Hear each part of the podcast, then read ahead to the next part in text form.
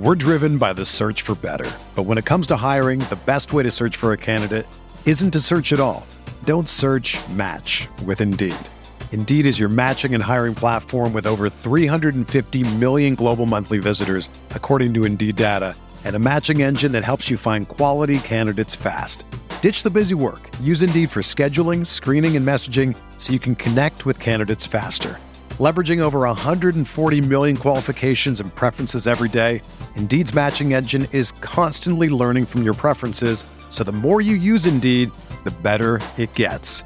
Join more than 3.5 million businesses worldwide that use Indeed to hire great talent fast. And listeners of this show will get a $75 sponsored job credit to get your jobs more visibility at Indeed.com/Blue Wire. Just go to Indeed.com/Blue Wire right now and support our show by saying that you heard about Indeed on this podcast. That's Indeed.com/Blue Wire. Terms and conditions apply. Need to hire? You need Indeed. This podcast episode is brought to you by Coors Light. These days, everything is go, go, go. It's nonstop hustle all the time. Work, friends, family expect you to be on 24/7. Well, sometimes you just need to reach for a Coors Light because it's made to chill. Coors Light is cold lagered, cold filtered, and cold packaged. It's as crisp and refreshing as the Colorado Rockies. It is literally made to chill. Coors Light is the one I choose when I need to unwind. So when you want to hit reset, reach for the beer that's made to chill. Get Coors Light in the new look delivered straight to your door with Drizzly or Instacart. Celebrate responsibly. Coors Brewing Company, Golden, Colorado. Blue Wire. New England sending QB Jimmy Garoppolo to 49ers. We believe we found the right guy. Garoppolo, quick pass, caught by Kittle. He dives, and he's in. Touchdown, 49ers. Kittle is gonna go. Touchdown. What is going on, ladies and gentlemen? Welcome to another episode of Striking Gold, your 49ers podcast on the Blue Wire Network. This week's episode is sponsored by betonline.ag. My name is Rob Louder. I cover the 49ers for NinersNation.com. And joining me tonight, as always, is my co-host, former NFL defensive back, the dependable, all-around good guy, Arik Crocker. What's going on, brother? How you feeling? Oh, man, I'm doing good, man. Considering this dang coronavirus, man, it's kind of throwing everything off.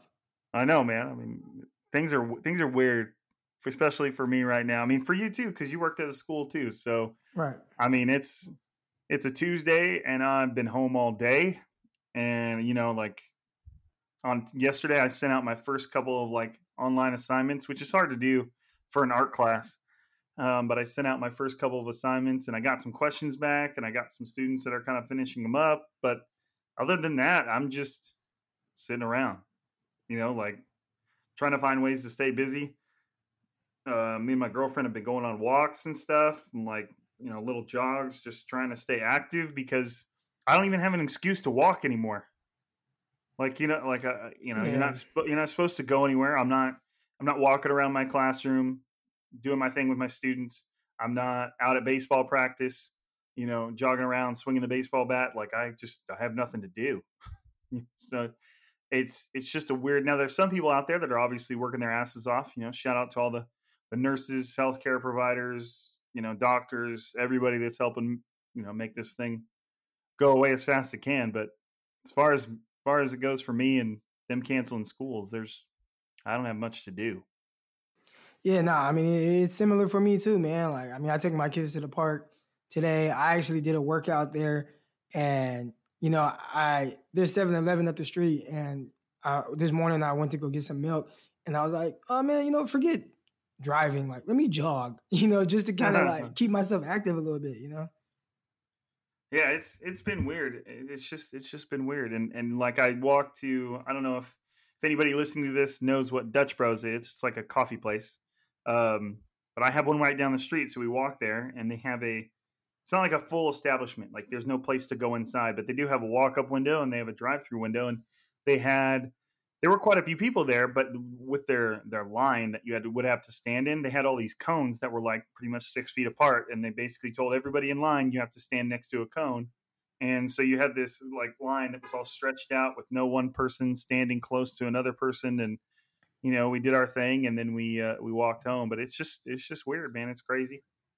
We went to Costco the other day and I was just expecting this, you know, like stampede of people and all the essential stuff to be sold out. Cause we like genuinely needed paper towels and toilet paper. Like we weren't trying to stockpile any of it. We just would like to get some for the normal use. And we were lucky enough that they had some. So it's been weird.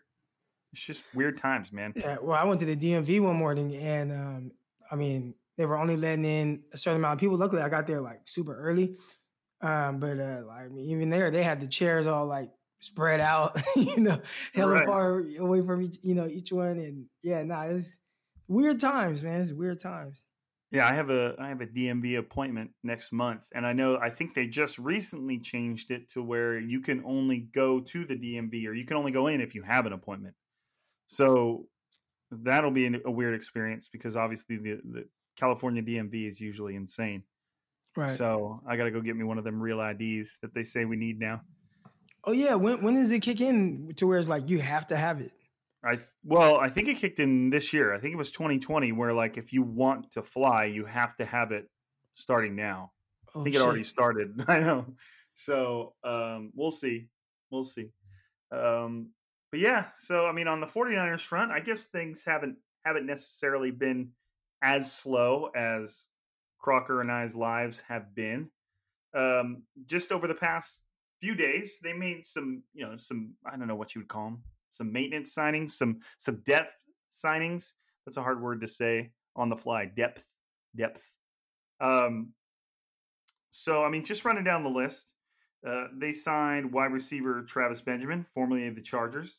They signed linebacker Joe Walker, formerly of the Cardinals, and they signed defensive lineman Kerry Hyder, formerly of the Cowboys. So. You know, and the best part about the offseason to me, and I'm being sarcastic right now, for those of you that can't pick up on that, obviously you can't see my face, is when you see the comments on social media, whether it be Twitter or Facebook or wherever, of people reacting to these roster signings as if the 49ers were trying to swing for the fences and, like, failed. Like, yeah, so... Okay, so before we even, not to cut you off, when I was texting you, about the show, I said that I wanted to ask you something, right? Okay. And I would kind of like get into this, the whole thing of the signings, but I'm basically reacting to a lot of the social media.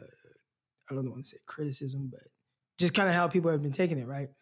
And my question to you is, and really to everybody, do you trust the 49ers front office? You want me to answer that now? Well, yeah, I'm asking you. Do you trust them? Do you trust them? Yeah, absolutely.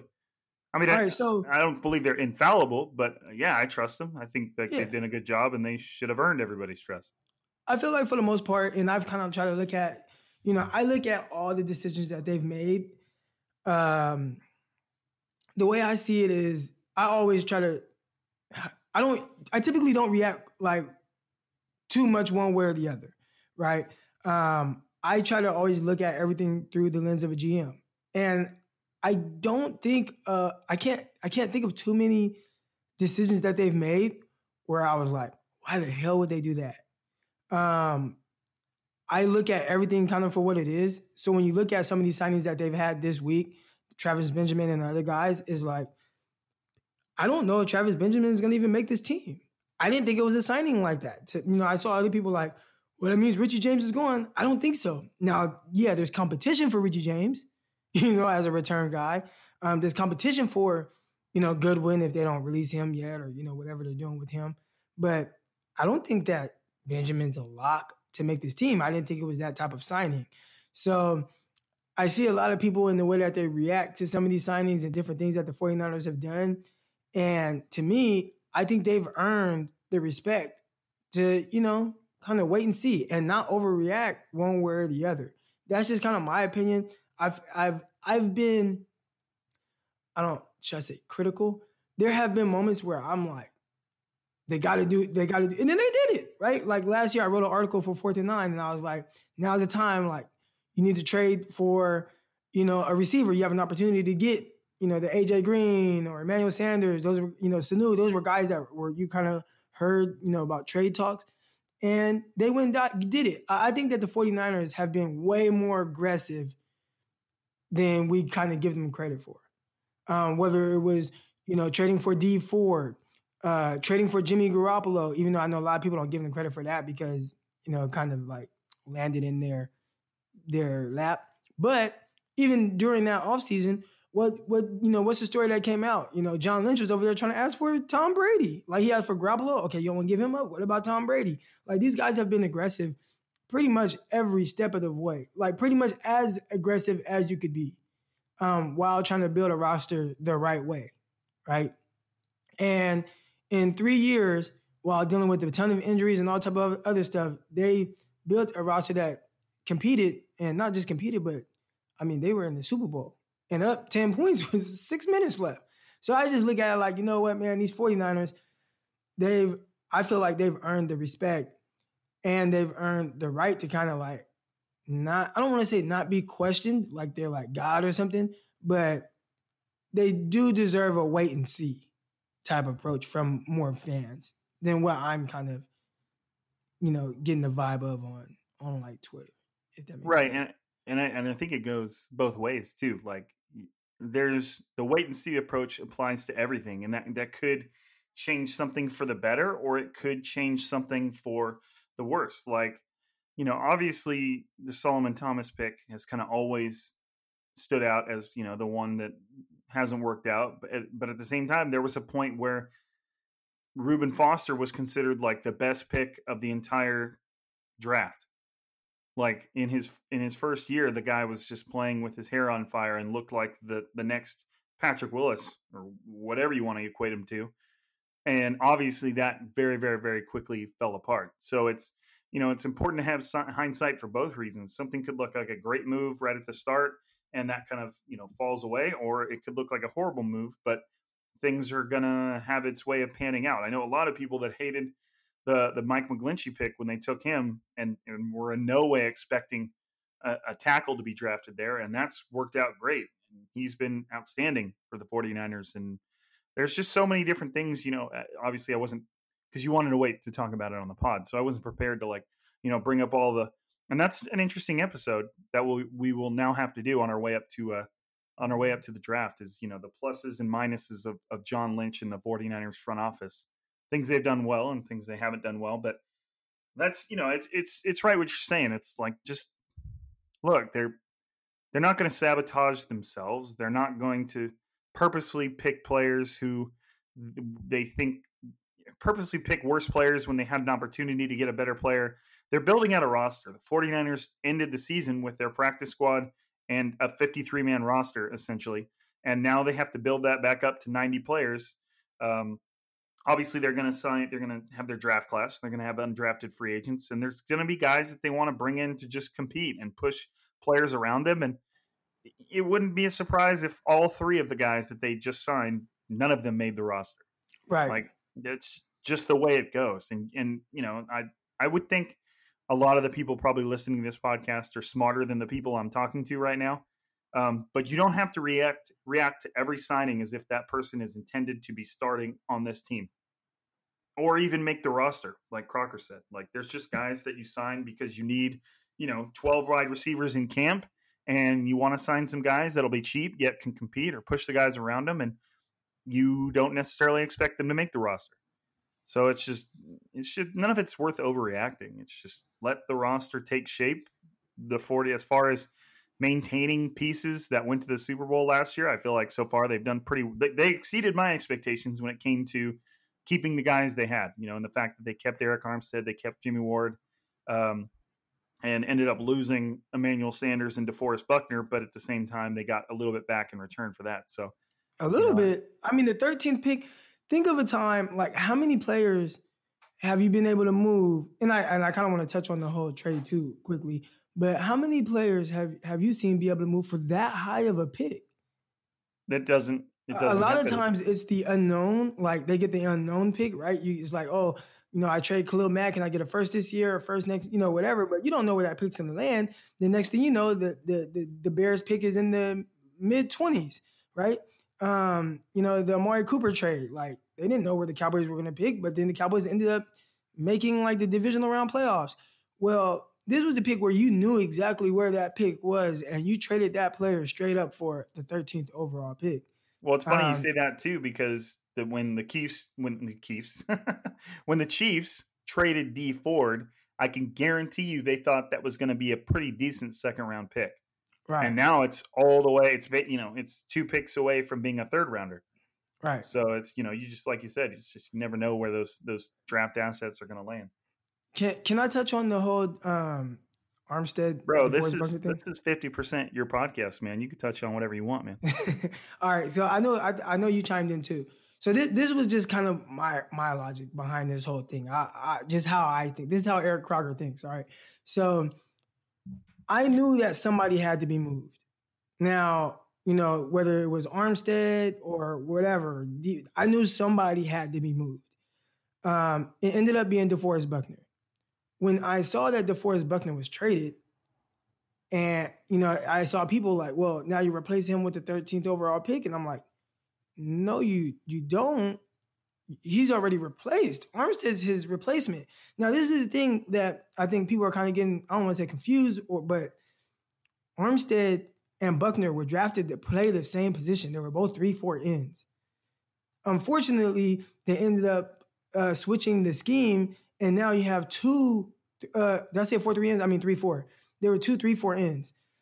They switched the scheme to a 4-3, and now they're not nose, they're not like nose tackles. You know what I'm saying? They're like the 3-4 ends, so when you play them at defensive tackle, there's one that's typically a little bit more like a nose, and then you have one that's like them. Well, you know, especially like in base. Well, you can't play Armstead and Buckner both inside together. You need a bigger guy, a bigger, like more squattier, a DJ Jones, a Earl Mitchell. You need one of those guys next to them. So the 49ers for the last couple of years, they've been just trying to figure out what the hell do we do with Armstead? So, hey, let's play him at defensive end in base, and then let's move him inside on passing situations. That's their way of just maximizing the talent that they have on their roster, which I thought was smart. You know what I'm saying? That's a way to utilize this guy and it's a good fit for how he does that. And he played extremely well in that role. But ideally, if there was no Buckner, you would have Armstead at the 3-tech right next to DJ Jones. That's where he would play ideally. You wouldn't have him on the edge, but they were forced to play him on the edge because they didn't have anywhere else to put him. And they just figured out a way to make everything work. So when they got rid of Buckner, it was like, well, they already have Buckner's replacement. They have Armstead. Armstead is just going to play the position that he ideally would have played. Now, yes, you have to figure out what to do with Solomon Thomas, right? And I think now Solomon Thomas plays more of a role that Armstead played. And I think Solomon Thomas, as a run defender on the outside, is pretty good. You just get absolutely nothing from him as a pass rusher, which you actually did get something from Armstead as a pass rusher off the edge, even though ideally that's not where you want to play him in passing situations. But Solomon Thomas, you know, if it's, you know, pin 10 and you think they're going to run the ball, you're fine with him on that edge. And I think ideally in a perfect world, you would like to get more from him as an interior pass rusher. So basically Solomon Thomas now plays more of a role that's really better suited for him. And they're not just trying to figure it out for him. That's actually a role that's really best suited for him. Like if he's going to be any type of what they thought he would be, it would be in this type of role where he starts on the outside and he's a solid run defender there. And he moves inside and becomes a good pass rusher from the interior. You hope it works. I don't know if you count on it. Right? And then you have Dee Ford coming. So to me, I look at the defensive line with all the guys that they have, and I think the defensive line is set. So I kind of touched on it because I saw a lot of guys. I keep hearing Kinlaw, or Brown from Auburn. And I'm like, if you draft one of those guys, you basically end up with the same situation, not saying it was a bad situation, but almost a position kind of overcrowded in the sense of having all, you know, this 4-3 sub package guy, then have to move him back inside. I think ideally you just want Armstead inside. You have DJ Jones next to him. You have Bosa and then in passing situations, Ford on the outside. And I think that's your primary guys. And then you have reserve guys like Blair coming off of, you know, Ronald Blair coming off of his injury. You hope he can give you something there. They signed a guy from the Cowboys. I don't know if he even makes the team, but I do know he is the pass rusher. So that's just kind of how I was looking at it, where I keep seeing replace DeForest Buckner, and I'm like, the dude's already replaced. So I'm sorry about the rant, but I had to get that out because I know a lot of people are like, oh, no, this and that. And I'm like, man. Like, I feel like a lot of the comments we get on Twitter sound just like that. At least that's how I just read it. Oh no! I think at least that's how I read it. Yeah, I know, I get you. I can feel that. That's facts. Now with me, when because I respond when you put out your little defensive line on Twitter, I wrote back, and the way my logic when looking at that, and I don't really think either way is the wrong way because I think they could probably have success either way. But Armstead had far and away his best season with the 49ers as a defensive end. Now, if you switched Arik Armstead and DeForest Buckner, and Arik Armstead played on the interior where Buckner played all year, does that mean that he has a lesser season? Not necessarily. I mean, he just had a good season, and maybe he could have had that season at either spot. You know, but the way I saw it is he had far and away his best season at defensive end, and maybe, you know, and it's kind of a scary thought if you're a positive person. Maybe he's only getting better, and maybe if you leave him at that spot, he could be even better at that spot. Or, you know, like you said, you can put him back where Buckner was, because I think the 49ers always consider Buckner to be, you know, a tier ahead or a tier better than Armstead. Right. That's why they were able to get a 13th overall pick for him. But you leave him there, and then you plug Solomon Thomas in where Buckner used to be. And so essentially the only moving piece you have is Buckner leaving and Solomon Thomas stepping in. And that, you know, that is great on paper, but you'd have to see if Solomon Thomas has the ability to handle that role, because a lot of stuff is being thrown at that person, whether it's, you know, double teams in both pass rush and run situations constantly. You know, that's my issue with that. I don't think I want Solly full time, because he's not big. No, he's not. I mean, he's buff, but he's not 6'8", 310 pounds. Right. You know, or so, he's not 300 anything. I mean, you know, he's like 275, 280. Right. So that, know, I mean, that could be, it's all great. Like I said, it's all great on paper, but if Solomon Thomas can't hold up there, then obviously you got to think about moving Armstead in. And to your point, I think that, you know, the idea that Solomon Thomas is your defensive end on base downs when you would expect, not always, but you expect the offense to run the ball. And he gives you a solid run defender that can, you know, hold the edge. Whereas, you know, on passing situations, you don't quite need him as much. You know, you could let him come from the inside, but, you know, when you have Dee Ford and Nick Bosa both out there, you know, maybe he's on, maybe Solomon Thomas. Yeah. And Armstead. Maybe Solomon Thomas on the field. I'd probably rather, just from what I've seen, go with DJ Jones, and I think the 49ers would probably agree with that. But there's, you know, there's different ways to set that up, and I think the 49ers can feel perfectly fine with knowing that they can kind of put Armstead anywhere, and as long as he's playing at the level that he was last year, then I would expect to see more of the same. So I have seen Kinlaw mocked to the 49ers quite a bit. And I don't necessarily like. I made a comment, or I retweeted Daniel Jeremiah, who's one of my favorite NFL draft follows. He's just a real well-rounded dude, very classy, very cool about his takes and stuff like that. He's never really like sensational. So if you don't follow him, you should check him out. I think his Twitter tag's just Daniel Jeremiah, but I'm not sure. And he said his ideal draft for the 49ers was landing Kinlaw in the first round. And I just think that, you know, it's not the sexiest pick, and it wouldn't be very high on my list of players the 49ers could land at pick number 13. But at the same time, kind of relating to what we were just talking about, if they did go that route, like I said, don't flip out. I'm not saying they should. because I'm pretty sure 99.9% of 49ers fans are tired of defensive linemen in the first round. If they did go that route, then you plug him in where Buckner was, I would think, and then you just roll. You run the exact same thing you were doing last year, and you now have an effective defensive lineman in that spot for maybe 1/4 the cost.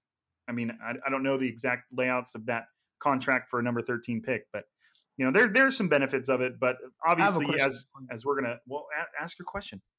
All right, so if your intentions, would you, if you're the 49ers and you feel like, or would you make a trade for one of the better players on your defense? Would you trade him away if you didn't feel like you had a replacement in place for him? You know what I'm saying? Like, would you trade Buckner if you don't have a replacement for him? Like, or if you don't have something in mind, like maybe it is drafting a guy there.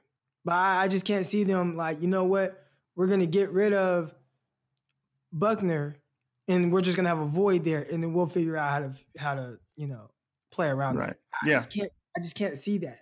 No. And I wouldn't think it's smart, or I wouldn't want to trade him. And like, I would have just, if I were like, I have to replace Buckner, I would never just get rid of him. I would just let Armstead walk. And I would get my comp pick for the following year, and I know that I have an edge rusher and I can have somebody else play it based down. I wouldn't get rid of Buckner, who is a Pro Bowl tackle. You see what I'm saying? The only way I get rid of Buckner is if I feel like I have somebody else that can play there and be really good there. And that's why I'm like, Armstead's just going inside full time. And he could be. And we're gonna pause there because we're very, very successfully transitioning to talking about that number 13 pick. But before we do, wanted to get a quick word in for our primary sponsor this week, and that's betonline.ag. And obviously the landscape for betting right now is just a little bit different. With currently no NBA, no NHL, no MLB, you might think there's nothing to bet on. Well, you'd be wrong. Our exclusive partner still has hundreds of sports, events, and games to wager on. Or let them bring Vegas to you with their online casino and blackjack. They're all open 24 hours a day and all online, including their $750,000 poker series. If you're into props and entertainment betting, you can still bet on Survivor, Big Brother, American Idol, stock prices, and even the weather. Visit their website and join today to receive a 100% welcome bonus with your first deposit. Okay, that's 100% welcome bonus. So whatever you put in, they're going to match it. Be sure to use our promo code BLUEWIRE, that's BLUEWIRE, all one word. Bet Online, your online wagering experts.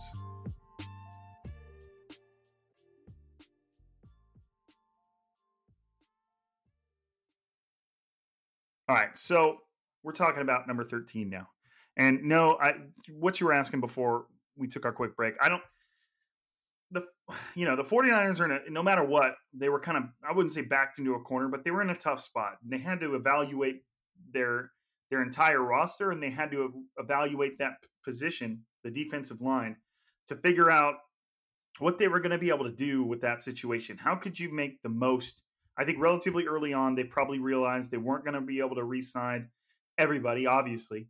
And they just had to figure out how were they going to get the most value out of a crappy situation, and I say crappy situation, but it's a good situation because it's a good team, that has to part ways with good players. And we see it all the time. Okay. They didn't do something wrong by having to trade DeForest Buckner. That's just the way it works. Trent Baalke, bless his soul, drafted a really, really good player. Two of them. I mean, what's funny is the 49ers have had a lot of fun with Trent Baalke's 3 first-round picks and Arik Armstead, DeForest Buckner, and Jimmy Ward, for a guy that got such a horrible rap. And he deserved it, but, at least he did some things right. They had to make the best out of that situation. And obviously they saw DeForest Buckner as somebody that wasn't necessarily irreplaceable, but obviously could get a lot of value. And that's why they were able to get the 13th overall pick. And just given the amount of shitty trades we've seen this offseason, the fact that the 49ers are the ones that come out with the most value is kind of impressive. Like, obviously, they traded, you know, what might have been the best player. You know, obviously, if you were to, DeAndre Hopkins would be able to have something to say about that. But it's, you know, they got number 13. So now there's 49ers are sitting with pick number 13 and pick number 31. All right. And there's just so many different things. And Crocker and I haven't really rehearsed this. We haven't gone over this. But there's so many different scenarios that the 49ers can do with those two picks. And there's, I mean, it's just, you just kind of have to break them down one by one. So let's just start with pick number 13. Let's say the 49ers do nothing with it and they sit there and they pick. Who are some of the guys that you feel like, maybe like your top two or your top three guys that you feel like the 49ers should really be looking at 13? You know, ideally in a perfect world, it's Jeudy. You know, it's got to be Jerry Jeudy. Just from the perspective, you know, this is the guy that the 49ers have wanted. Now, they haven't been in a position to really draft a receiver high like this. I mean, obviously, you know, Deebo Samuel last year, they traded up for Pettis the previous year.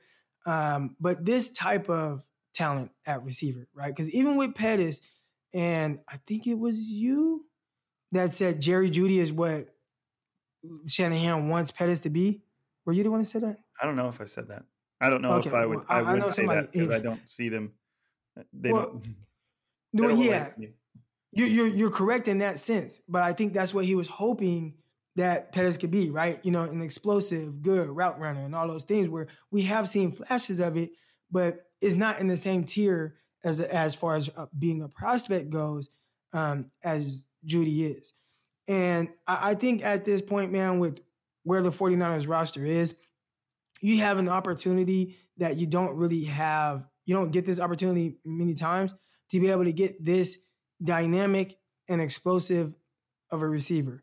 I do like, you know, obviously there are other receivers, there's Ruggs and some other guys, but when you look at Jerry Jeudy's game and what he's able to do, the places you're able to line him up, the way he gets in and out of his breaks, how he explodes out of his breaks, the way he makes guys miss after the catch, the way he plays so fast. He ran a 4.45, which is a fast 40.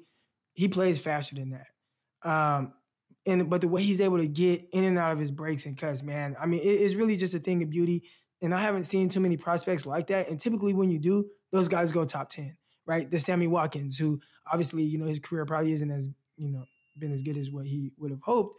But, you know, he went to poor situations. And the 49ers are a team that just was in the Super Bowl. And they have an opportunity to draft 13th and possibly get a guy like Jerry Jeudy to make their offense even better. He walks in day one as the best receiver on the 49ers roster.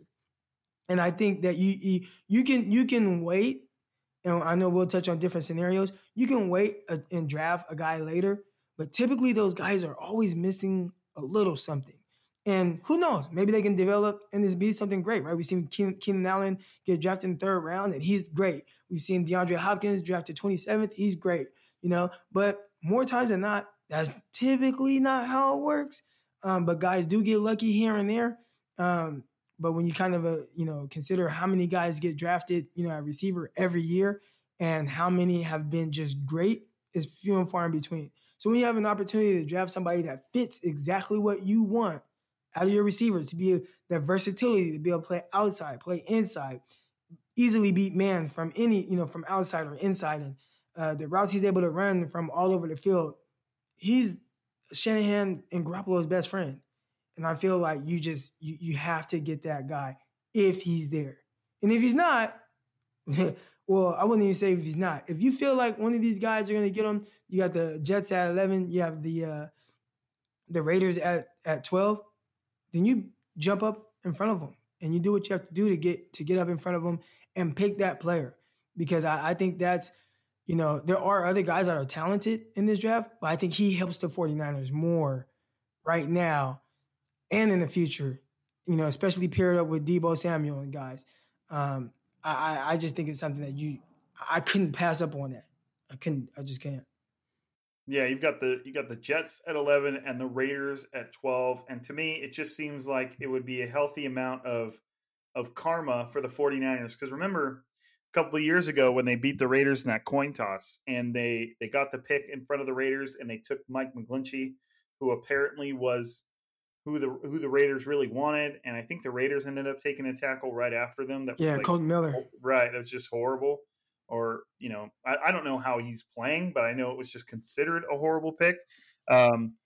He was horrible his rookie year. That's for sure.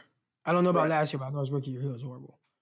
So, it would be just the karma for Jerry Jeudy to somehow fall to number 12, and then he gets snatched up by the Raiders right in front of the 49ers. That seems like that would just be the case. But and I'm glad you mentioned it, because not just Jerry Jeudy, because the problem I have with Jerry Jeudy, and it's not a bad problem per se, is that I feel like NFL teams, I feel like for some reason by the scouting community, and I have no expert background to back up this opinion, but I feel like the scouting community undervalues Jerry Jeudy. Like, I feel like every now and then you have guys that put CeeDee Lamb in front of him, that put Henry Ruggs in front of him, and I feel like it's not even close.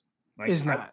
I feel like Jerry Jeudy, he might not be a top 5 pick just because of the way the top part of the rounds are going to unfold with a few teams that need quarterbacks.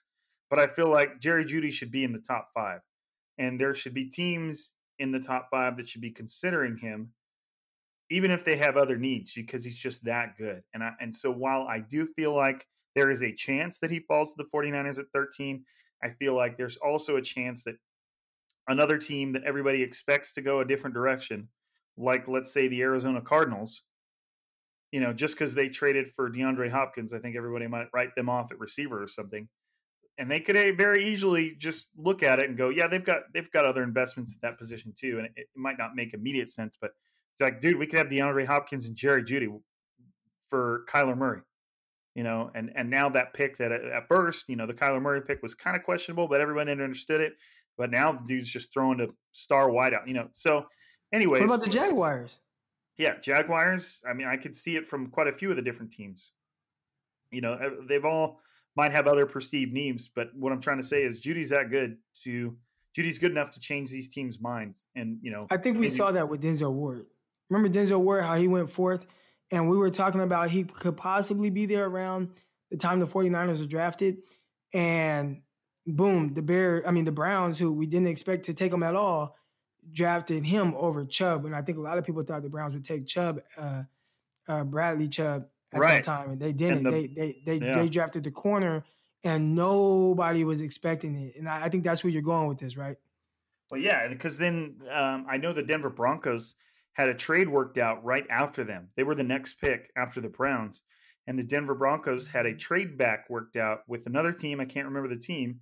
And once the Browns took Ward over Chubb, the Broncos canceled that trade because they could not believe that Bradley Chubb made it to them.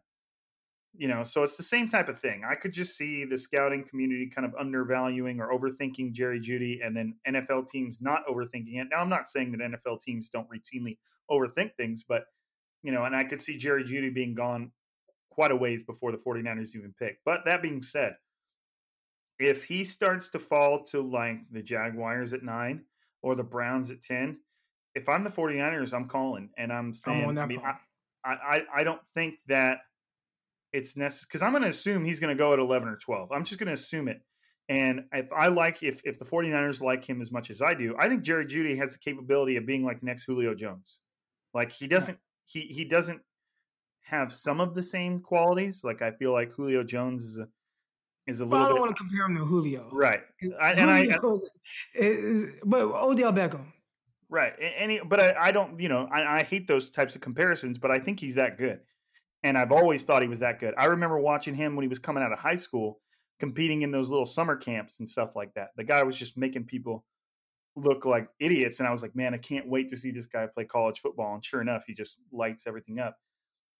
So, I mean, if I'm the 49ers and if I have to ditch pick number 31 to make sure that I don't necessarily know that it would cost that much to move up 4 spots, but if that's what I had to do to get your guy, the guy that you are obsessed with, then you do it, and no one will ever care. That's the biggest thing you learn over time. Like, there are teams that overpay for trades or whatever. But if it works out, no one cares. Right. No, literally no one will ever care.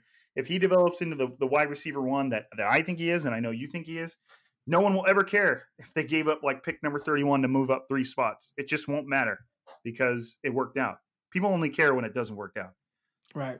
And there's other options. I don't want to spend 20 minutes gushing about Jerry Jeudy, but I really, really like Ruggs. I think he's very good. And I also think that Shanahan's going to really, really like him too. He just seems like a Shanahan type of guy to me. He's a good route runner. He's super fast. And what I like about Ruggs is he's not quite, at least from an eye test, he doesn't quite look like a John Ross where he's super, super skinny and super. He's a little bit more filled out than most guys that run that fast are. Like he's not super built, but at the same time, he just doesn't look frail, if that makes sense. Yeah. Well, because I hear people say, oh, he's tiny. One hit, he's going to break. And I'm like, he's not really. He's 5'11", 190. Like, yeah, that's right. Not – and these are kids that, we're talking about Jerry Jeudy. Jerry Jeudy's only 20 years old right now. And Ruggs is young like that too. So these are dudes that are definitely, even over the next few years, they're going to fill out more and kind of grow in to their man body a little bit, especially some of these, thinner guys. So, yeah, right now, he's 5'11", 190. That's not bad. It's not like Deshaun Jackson, who is 175 pounds, at the combine. Right. Like, that's frail.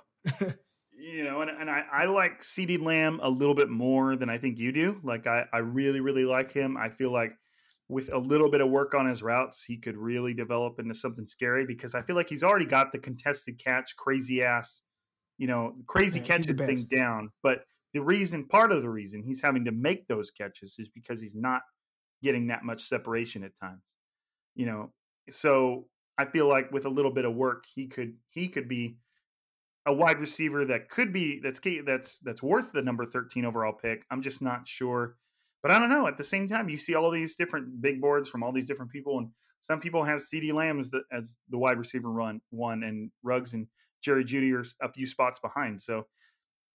What about non-quarterbacks? Non-wide receivers? What's your first? What direction would you go if wide receiver was off the board? So if I'm the 49ers and I'm at 13, and my guy is going right, it's Jeudy. To me, it's Jeudy or maybe Ruggs. I'll take there. I do like Ruggs. Jeudy. Like to me, is like you got to get Jeudy. But anyways, if he's not there, a position that I just don't see them drafting.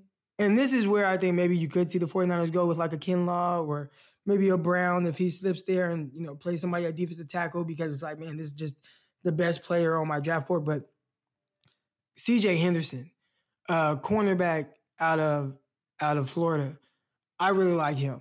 To me, he has the most upside of any cornerback in this class. That's even taken into account of Jeff Okudah. And what I like about CJ, one, he has the ideal size that the 49ers look for. 6'1", 204 pounds. He's lengthy. He's fast, right? He ran a 4.39. And speed isn't everything, but at the cornerback position, it's something that you typically, like, you want. You want to be fast because when you're guarding guys, like, it's something you kind of think about. Can I run with this guy? If I can't, do I have to defend him differently? When you run a 4.39, you don't; those things don't go through your head. You just line up with whoever lines up across from you, knowing you can run with them. And one thing I really loved about him and his film, he took on some tough challenges. He guarded Jamar Chase for an entire game, whether Chase was on the outside, whether he was on the inside. He was all over, man, and he did a very good job. There were some things that he could clean up, but there are things that are coachable. The things I can't coach 6'1", 204, and runs a 4.39. I can't coach that. But I can teach you, hey, right here on the goal line, don't give space here. Hey, right here, instead of stepping like this, step like this. Hey, instead of shooting with two hands, like those are things I can coach. And I thought he did those things well. He played extremely well that game. But there were a few clips where I'm like, you know what, he could do this or this better. And then it's like, boom, there were like 4 plays in a row where I see him put it all together. And I'm like, dude, this is the most talented cornerback in this class. And if I'm the 49ers, I don't see the 49ers doing that just because of the way that the cornerback position is playing out. with you kind of have your starters. And I think at 13 right now, you're looking for somebody that could potentially come in and from day one contribute to a Super Bowl run. This is not like previous years where it was like, hey, we have time, we need guys to develop. And yeah, you want guys to develop, but you also want guys right now that can make an immediate impact. I think he is somebody that comes in, and if you didn't have a Sherman or you didn't have a Mosley or somebody that you're really confident on the other side, he would be the perfect guy. And to me, I like him so much, and especially playing in the 49er scheme, I like him so much, or any scheme really, but I like him so much that I wouldn't trade up. Like right now, I'm thinking you got to trade up for Jeudy. But I like him so much that I wouldn't trade up for Jeudy, and I would just, hey, let me see if CJ Henderson's here. Now, I've seen some mocks that have him going as high as like 7 to like the Panthers or 9 to Jacksonville. So, I don't know if he's going to be there, but I'm really high on him. And if he's there at 13, that is a guy that I feel like the 49ers finally have a cornerback one, and not just some guy that's kind of, oh, let me see what I got from this guy, or I can get from him, or this, I get the who I think is the best cornerback in this class. Very fluid, very versatile, plays good from off, which a lot of people don't give him enough credit for that. Definitely make plays, and he has speed, man. You guys should see this one clip. He chased down Deebo Samuel, and we know Deebo can run, and it was like a 90-yard play, and this guy, Deebo, flew by him. He was getting blocked, and I'll touch on that too, but he was getting blocked. Deebo flew by him, and I'm like, oh my God, Deebo's to the crib, and this guy just hauls ass, and he runs Deebo down from behind, and we've seen Deebo, right, those miles per hour that he hits every week, it seems like in the NFL, he's one of the fastest guys. He can run, and CJ ran him down like it was easy. So that's the type of athlete you're dealing with. Now, the biggest knock on him that a lot of people bring up is his tackling. And I don't think it's so much that he can't tackle. I think sometimes his effort to tackle isn't there. Now, a coach told me one time, he was like, man, we pay you to cover. We don't pay you to tackle. But you also don't want guys to be a liability in the run game. So with him, it was pretty hit and miss. There was a game that stands out to everybody against Miami, where his tackling was atrocious that game. He missed some tackles. He just had poor attempts.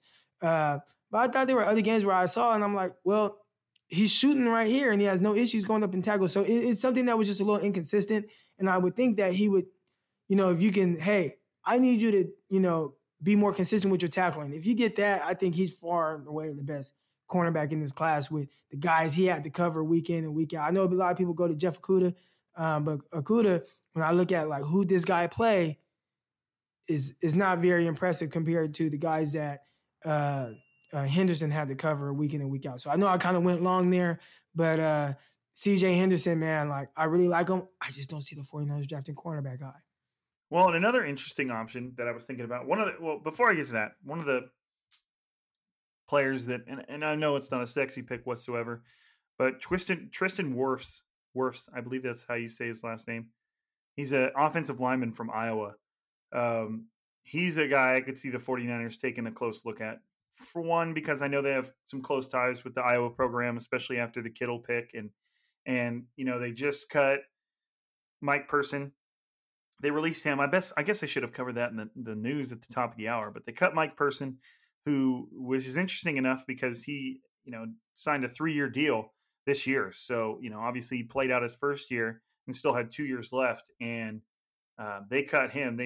He didn't have any guaranteed money, so the 49ers were able to save some cap space. But Tristan Wirfs out of Iowa, he's just a real interesting prospect. He's real, like, gritty. He's a beast. And I know Jared Brown, who some of you might follow on Twitter, he saw him at the Senior Bowl and said he was just – I believe he saw – we talk about a lot of people he sees at the Senior Bowl, and I believe he was one of them that was there. But he had a lot of – and he specializes in offensive line. He had a lot of positive things to say. And that's somebody who could play guard, and then he's a tackle right now, so he could eventually be someone that steps in for Joe Staley whenever and he steps away, which I'm assuming is going to happen relatively soon, whether it's, after this season or next season or wherever that is. So that's an interesting prospect. But another interesting scenario is, let's say that the 49ers just aren't all that enthused about anybody that's there at 13. An interesting scenario that a lot of people have, because you and I have talked a lot about trading out of pick number 31, because there's going to be a lot of people that want to move up into the back of the first round. They can get, they can fill out the second and third and fourth rounds that they don't have picks in. But another scenario, and it's not going to make anybody excited, but I wonder if they got a great offer to trade out of 13 and move back like 5 or 6 spots. And then you're looking at, you're still getting 2 first round picks, because wherever you trade back to, and you also have probably filled out those rounds where you didn't have a pick. You know what I mean? Like, it's like, right. It's an interesting scenario. And like I said, it's not necessarily the sexy scenario, because you basically said, okay, we didn't get the player we wanted up at 13, and now we're going to forfeit, down 5, 6, whatever picks. And we're, it's just, obviously it's a downgrade in terms of the player you're going to get. But as far as the draft class as a whole, it would be interesting if the 49ers traded, let's say, from 13 to 18, and now they have a pick at 18, then they have another pick at 31, and then let's say they also have second and third round picks now. So, that's just an interesting way to fill out the draft class that still gives you 2 first round picks, 2 fifth round options, or fifth year options, excuse me. That's just an interesting scenario that just popped up into my head, because obviously there's so many different things the 49ers can do. They can stay tight at 13, and they can stay tight at 31, 2 first-round picks. They can stay tight at 13, or they could trade out of 31 and fill out those empty rounds. Or, they can use 31 and 13 to move up a little bit further and get that one guy that they really wanted, because that's something you have to think about with the 49ers rosters. How many guys are they going to draft that, one, is going to make the team, and 2, is going to start, whether that's this year or next year, on a pretty loaded roster that is coming off the Super Bowl. So, while filling out your draft class with, by trading back and creating picks in other rounds seems fine, and it's entertaining because you get to watch the 49ers pick somebody, are they just picking guys that are just going to be backups? So right. It's a tough situation for successful teams when, obviously you have to keep filling out your roster, and you have to have guys that are going to be ready to step in when somebody has to leave.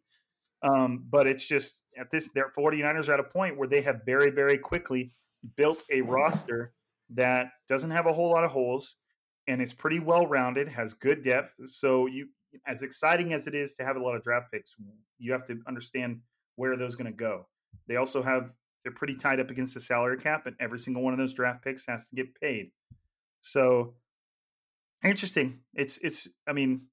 Obviously I was borderline heartbroken at losing a guy like DeForest Buckner. He was one of my favorite players on the roster, but getting that number 13 pick has just opened up all these crazy possibilities for the 49ers. Right. They're one of those teams. They're like one of those X factor teams of the draft, where they could really, especially in that first round, really, really influence what happens with all the different scenarios.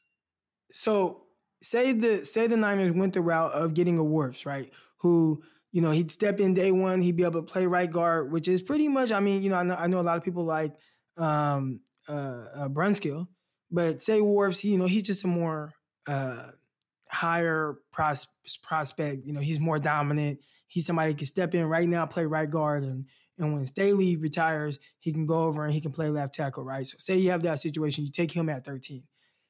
What would you do at 31? I think looking at a receiver has to be a part of one of those 2 picks. Right. I think that because especially like if they can get a Deebo Samuel at 33 or 34, wherever they picked him, then you should expect, as long as, and especially in this wide receiver class, it's very deep. You should expect to be able to get a player of Deebo's caliber at 31, maybe a little bit better depending on how the draft board falls. So whatever position you were looking at 13, you should be looking at the same positions at 31, because to me, they kind of, if you're talking corner, if you're talking wide receiver, both of those classes are pretty good. And you should be able to get somebody that's going to step in and start, whether you picked them at 31 or 13. And, and you would be able to speak on this a lot better than I would, but there's Brandon Ayuk, there's Jalen Reagor. One interesting name, and I haven't done a lot of homework on him, is Laviska. How do you say his last name? Shenault. Yeah, Shenault. And I know a lot of people aren't very into him, and I haven't looked at him enough to be one way or the other. But he's somebody that might be. I can't remember what his medical issue was, but he's somebody that might be falling down to where he's, you know, on some of the, I've seen him as like a top 15 prospect on a lot of draft boards, but he could be moving down just based on some of the new recent news about him. I think it was a medical issue. I just can't remember. Yeah, like an abdominal something going on. And he was banged up a lot of his time at Colorado as well. I don't know if it's because of the way they used him. But yeah, I mean, you know, he had some issues, you know, with the injuries and stuff, you know, going back to Colorado. Then I think he hurt it again, or he was hurt again at the combine. I don't think he did anything after the 40 where he ran a 4.59. And then I think it came out that he had like some, that abdominal injury, and then, you know, haven't heard from him since, but he's definitely somebody that has been dealing with injuries. And I was somebody that didn't really care for his film, but I know a lot of other people, you know, they really liked him. So I like Denzel Mims a lot too. He's somebody that could be down there. And I know you've done your homework on him. Another interesting one is AJ Espinosa, the edge guy out of Iowa. You know, he's right around that area as far as his draft stock goes. And maybe he's somebody that is almost like and like I said, I know people aren't all excited about edge, D-line, whatever you want to call it, defensive end. But he's somebody that could step in. Let's say they don't have a whole lot of faith in Solomon Thomas. He's somebody that can step in right in the gap that if you're going to send Arik Armstead in to replace DeForest Buckner, he's somebody that has a build that's a lot like Arik Armstead and DeForest Buckner. He's 6'6", 280 pounds, not necessarily the flexibility and the movement of like a pure edge rusher, but he's a solid defensive end that would be able to step in right for where Armstead was. And maybe you're looking at no drop-off whatsoever on an insane an elite defensive line. So, you know, there's a lot of things. And, you know, one of the things I kind of just thought about right now, and there's probably all kinds of scenarios I haven't thought through with this, is, you know, what if they're looking at edge guys at pick number 13? You know, there's Chasen out of LSU that I know is right around there for a lot of people. And because maybe they don't want to keep Dee Ford on the roster at what he's being paid. And, you know, there's just all kinds of scenarios that you have to consider now that the 49ers are in the sweet spot for finding some pretty impressive talent. I don't know, man. There's still so much work I have to do with these prospects, and there's so many different. It's just crazy now because, like we said, not too long ago, we were kind of it's going to be a boring draft for us because the 49ers, it was like whatever, right? We were watching them because we take enjoyment out of some of this stuff, but and I know you were doing a fantastic job covering some of these guys on Twitter and making your threads, but we just considered them all out of reach, and then all of a sudden, boom. We don't have DeForest Buckner anymore, but we're pick number 13, so do your homework. Yeah, and I was like, okay. And I started looking at the guys, and that was when I really started falling in love with, or out of love, with some of these younger guys I expect to go a little higher.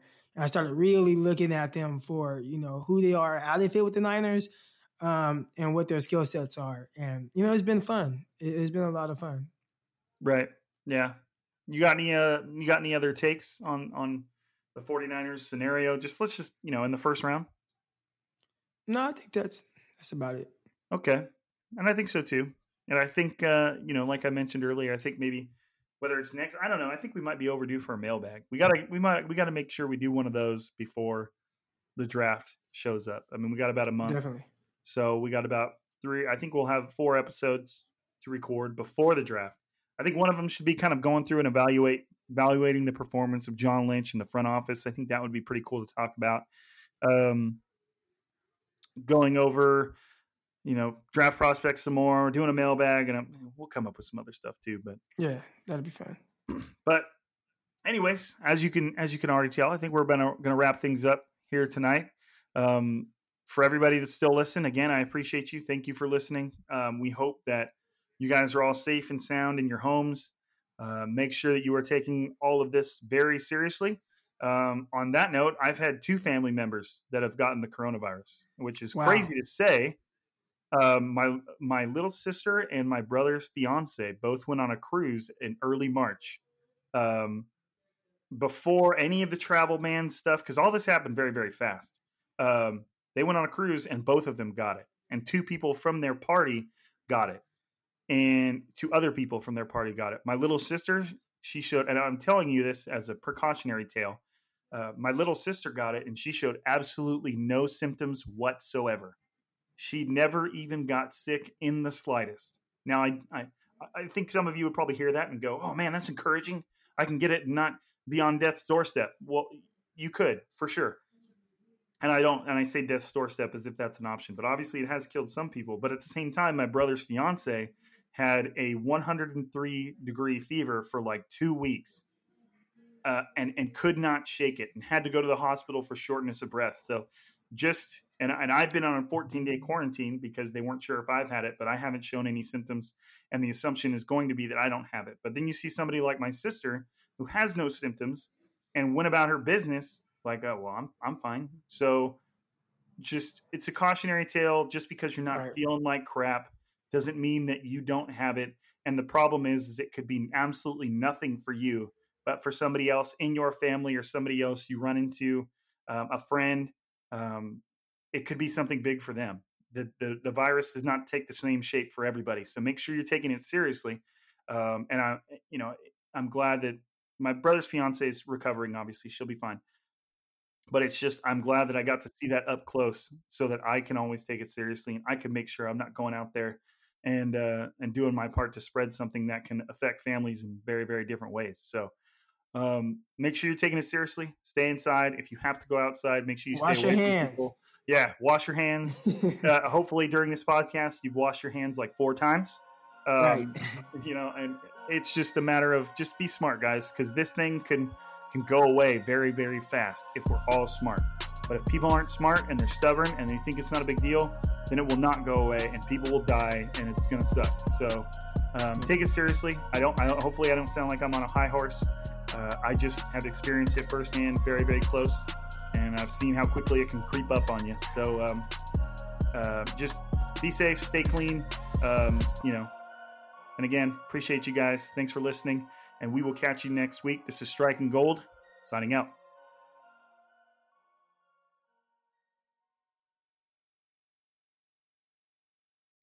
Whether you're a world-class athlete or a podcaster like me, we all understand the importance of mental and physical well-being and proper recovery for top-notch performance.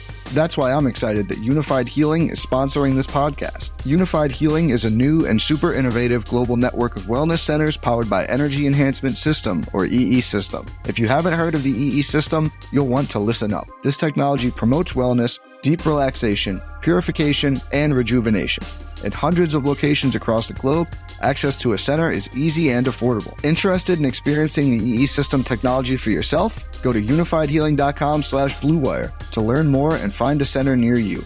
That's unifydhealing.com/bluewire. No material or testimonials on the Unified Healing website are intended to be viewed as medical advice or a substitute for professional medical advice, diagnosis, or treatment. Always seek the advice of your physician or other qualified healthcare provider with any questions you may have regarding a medical condition or treatment and before undertaking a new healthcare regimen, including EE System.